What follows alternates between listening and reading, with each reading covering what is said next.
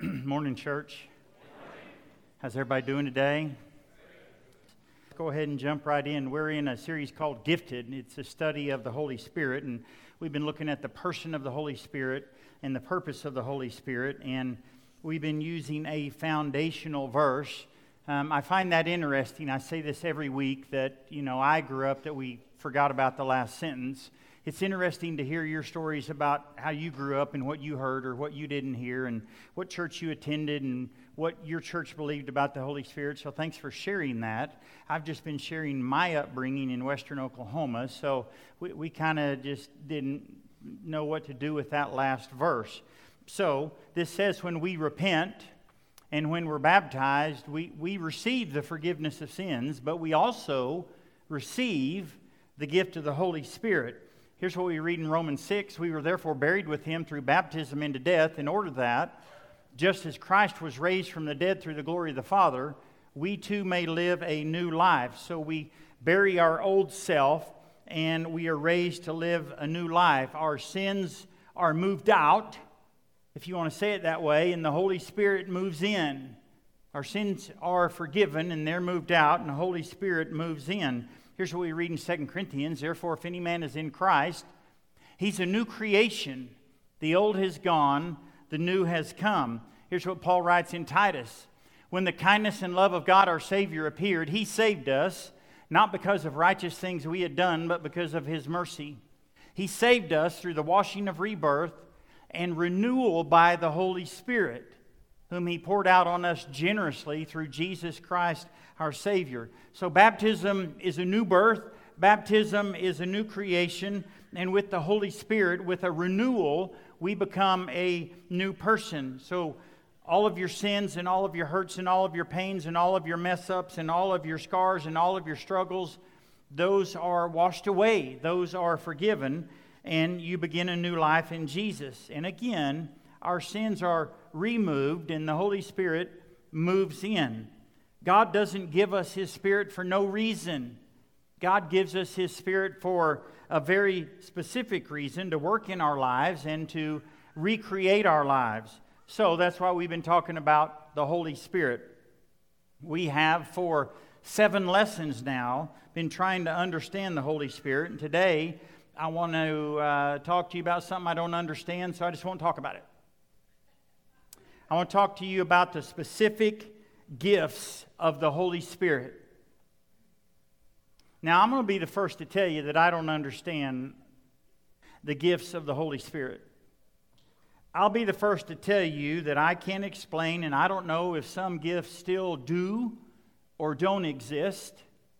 You can go from church to church, from seminary to seminary, to Christian to Christian to Christian, and you're going to get a bunch of different answers. Well, I think speaking in tongues and the gift of prophecy and the gift of healings, and well, I don't, well, I do, I don't. And you got a lot of people way, way, way, way smarter than me, and I'm just going to say you that don't agree. So I, I'm, I'm, I do not want to focus on those specific gifts, but I want to make some observations today about those gifts. So here's observation number one. In reading through Scripture, we will find a lot of spiritual gifts. I'm going to show you those. I don't think they were meant to be an exhaustive list.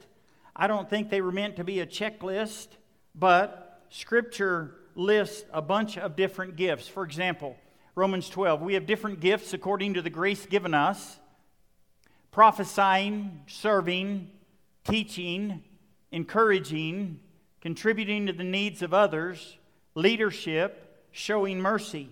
1 Corinthians 12.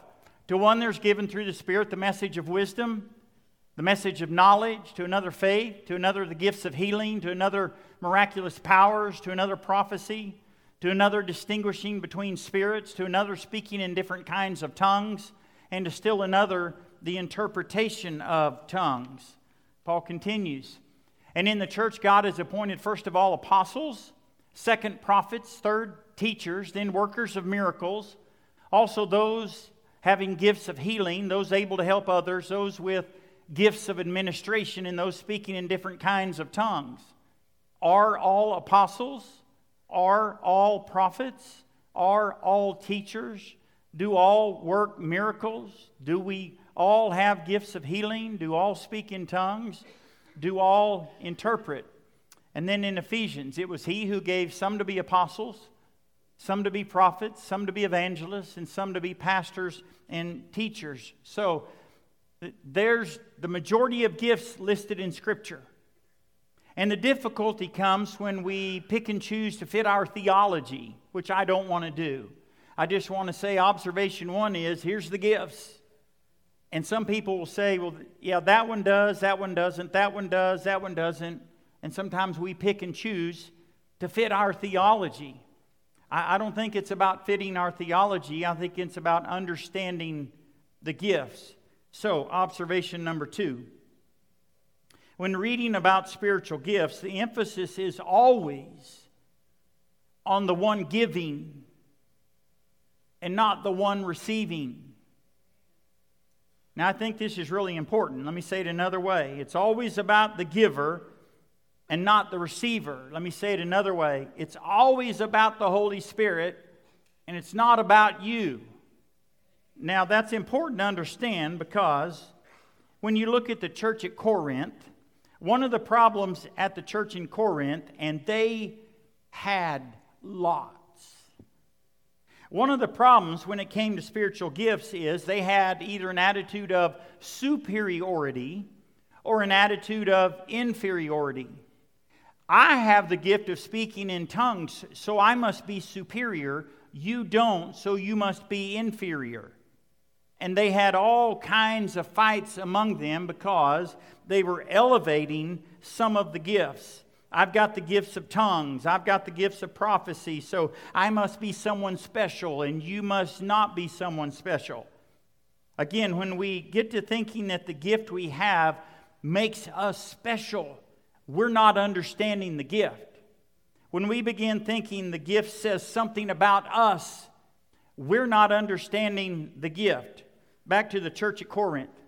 Here's what Paul writes He says, I always thank God for you because of his grace given you in Christ Jesus, for in him you've been enriched in every way. In all your speaking and in all your knowledge, because our testimony about Christ was confirmed in you. Therefore, you do not lack any spiritual gift as you eagerly wait for our Lord Jesus Christ to be revealed. That's interesting because they had every spiritual gift. They had every spiritual gift they needed. They had no shortage of gifts at Corinth. They may have been the most gifted church ever.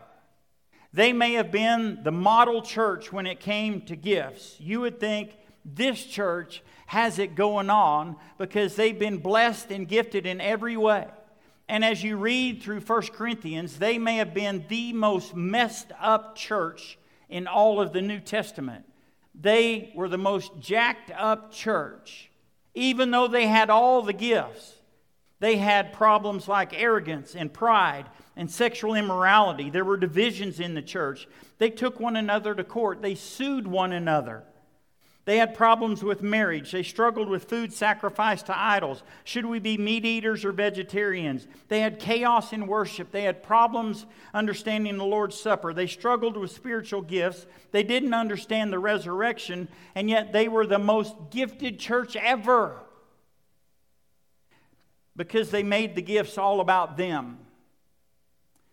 And they said, We're more superior than some of you. They thought the gifts were all about them. So let me read some verses in the context of gifts. I'll say it several times. 1 Corinthians 12 and 13 and 14, three chapters, is the longest passage on gifts. So I want to stay in context of Paul talking about gifts. Here's what he says now, the body's not made up of one part, but of many. If the foot should say, Because I'm not a hand, I do not belong to the body, but not for that reason cease to be part of the body. And if the ear should say, Because I'm not an eye, I do not belong to the body, it would not for that reason cease to be part of the body. If the whole body were an eye, where would the sense of hearing be? If the whole body were an ear, where would the sense of smell be? But in fact, God has arranged the parts in the body, every one of them, just as He wanted them to be. The eye cannot say to the hand, I don't need you, and the head cannot say to the feet, I don't need you. There should be no division in the body, but its parts should have equal concern for each other. Here's what he's saying in the context You may speak in tongues, and you may have the gift of prophecy, and you may, and you may, and you may. And I don't need you because I've got the gift of tongues, and I don't need you because I've got this gift, and I don't need you. So, in context, he's saying, all the gifts are important and they work together. Again, God does not gift us with the Holy Spirit for our agendas. If you make it about you, you're missing the point of gifts. God gifts us with His Spirit for His agenda, which takes me to the next observation. When it comes to spiritual gifts, you don't get to decide. The Holy Spirit decides how you will be gifted. Here's what we read in Scripture all these gifts are the work of one and the same Spirit, and He gives to each one just as He determines. Now, you are the body of Christ, and each one of you is a part of it. And in the church, God has appointed, you keep reading, apostles, prophets, teachers, those gifts that are listed there. It was He who gave some to be apostles, prophets, evangelists, pastors, and teachers. Even in the um, parable of the talents, the kingdom of heaven is like a man going on a journey who called his servants, and the man entrusted his property to them. They didn't get to pick and decide. To one, he gave five talents, to another, two, and to another, one talent. It's not about desiring certain gifts. It's not about you bargaining to God, hey, God, I really need the gift of it's not about you wanting the most popular gift. They had that problem at Corinth. It's not about asking for certain gifts. I can assure you that I was not seeking the gift of preaching when I was in high school. I didn't give talks, I didn't teach class. I went to college my freshman year to be an accounting major. I was not seeking ministry. If you knew me, you would have said, That's the last person I would have ever thought would go into ministry.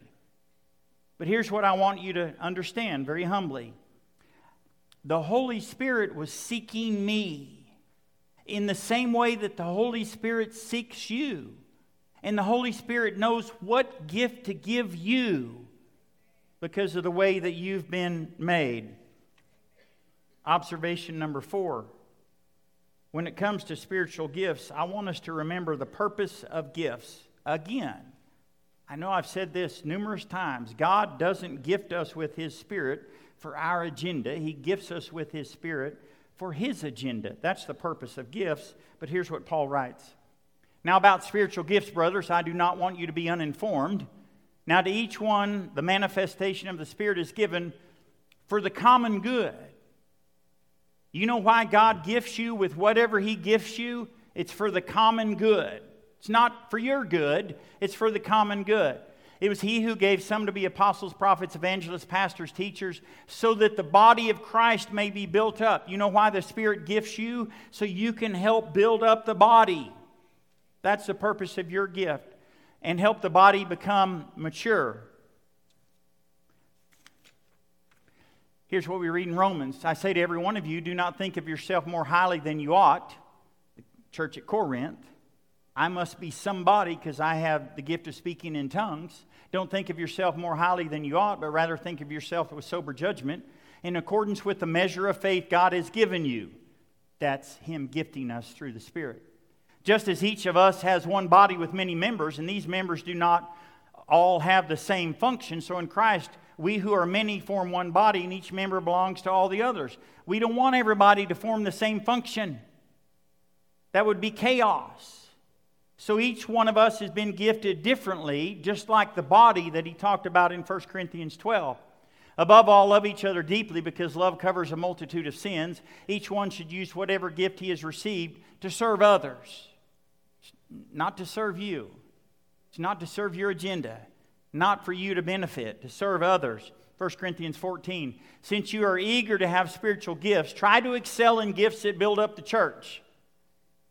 All of these must be done for the strengthening of the church. That's the purpose of gifts. Your gift is for the benefit of the church. Your gift is for the benefit of others.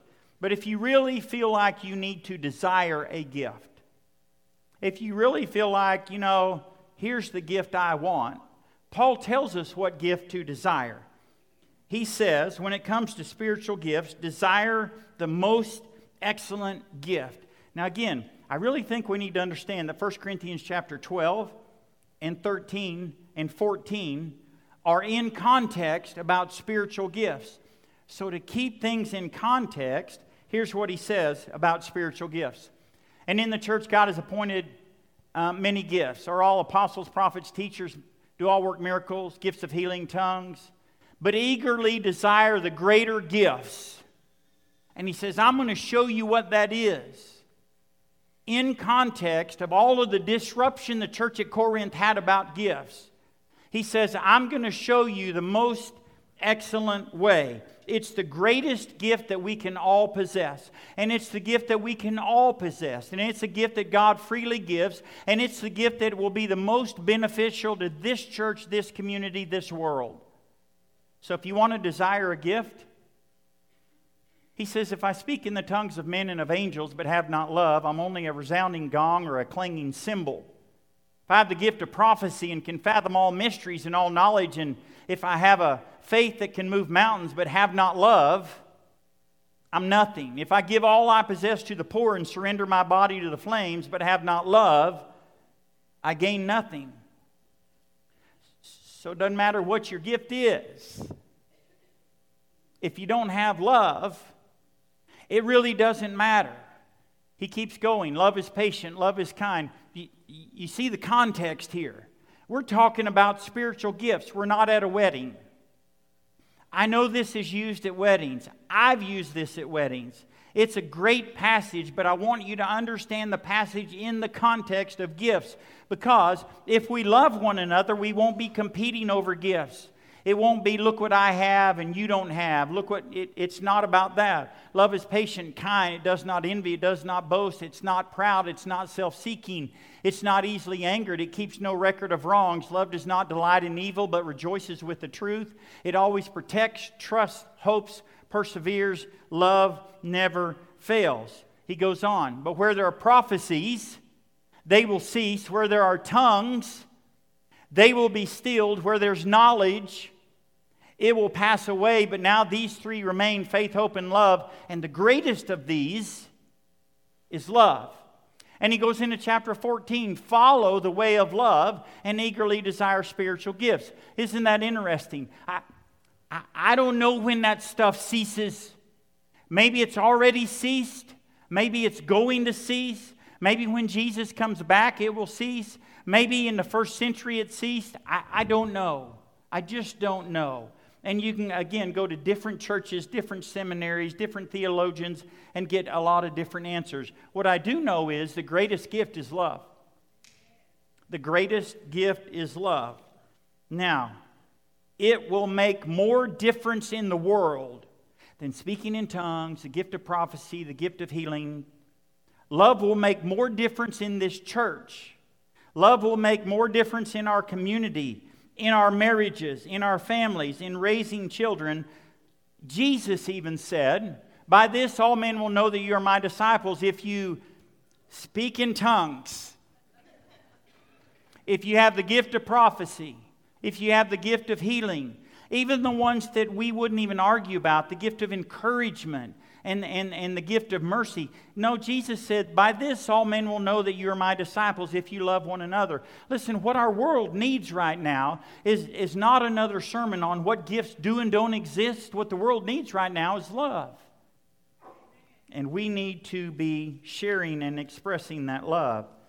So Paul says if you really must desire a gift, desire the most excellent gift, desire the greatest gift, we're not called to use our gifts as weapons, We're not called to compete with our gifts. Hey, look what I have and you don't have.